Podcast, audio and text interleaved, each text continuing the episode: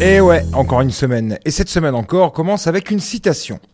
Les amis de mes amis sont toujours des cons. Pierre Perret. Et c'est vrai que nous vivons dans une époque où le con est roi, où nous avons érigé la connerie au rang de sport international, et qu'en France, il faut bien le dire, on est quand même prétendant au titre. Si le roi des cons perdait son trône, il y aurait 50 millions de prétendants. Et oui, c'est pas nouveau. Par exemple, récemment, mes compatriotes et moi avons été, souvenez-vous, invités, je cite, à rendre les armes. Oui, celles que nous pouvions avoir, héritées ou retrouvées, en tout cas non déclarées. Et le résultat a quand même été assez probant, même si j'aime à penser que beaucoup n'ont pas joué le jeu, je l'espère en tout cas. Alors que penser d'un gouvernement qui désarme sa population. 80 ans ou presque après la dernière guerre sur son sol. Peut-être que ceux qui font ça ont une idée derrière la tête, une idée pour laquelle il ne vaudrait mieux pas que n'importe quel kidam soit armé. Ça m'interroge, mais l'avenir nous donnera sûrement des réponses. Sinon, t'aurais pas un petit peu de temps devant toi là pour un petit salon de la voyance? Peut-être nos dirigeants sont-ils en train de se protéger face à la grogne grandissante liée à leurs mensonges, à leur mépris de classe, à l'inflation galopante ou les coupures de courant qui font tellement parler ces derniers jours. Toi, tu me fais de l'électricité, tu fais monter ma tension.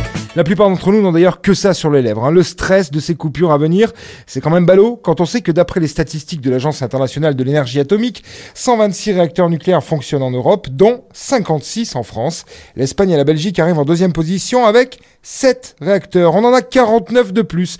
Ça fait une sacrée marge. Et pourtant, nous qui vendions jadis beaucoup d'électricité à nos voisins, nous pourrions en être privés cet hiver. Nickeler.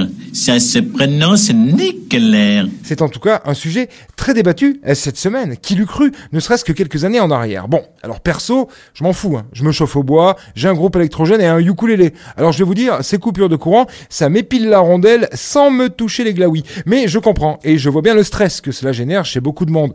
Cela dit, si vous voulez mon avis, on en parle un peu trop en amont pour que cela arrive. Et je vois déjà, au mois de mars, notre monarque et sa cour euh, se targuer d'avoir réussi à les éviter, ces coupures. Wait and see, comme on dit chez Maggie Thatcher.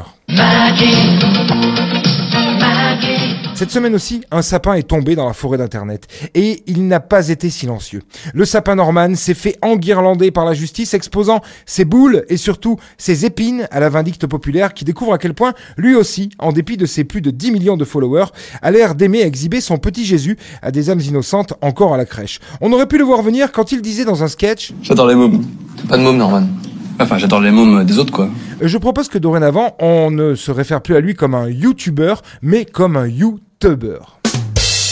Cette semaine aussi, et malgré la 458e rediffusion de Titanic à la télé, la nouvelle est tombée pour tous les fans de Céline Dion, qui après avoir déjà annulé à trois reprises les dates de sa tournée européenne depuis 2020, annonce ce jeudi de nouvelles annulations de concerts en raison de problèmes de santé.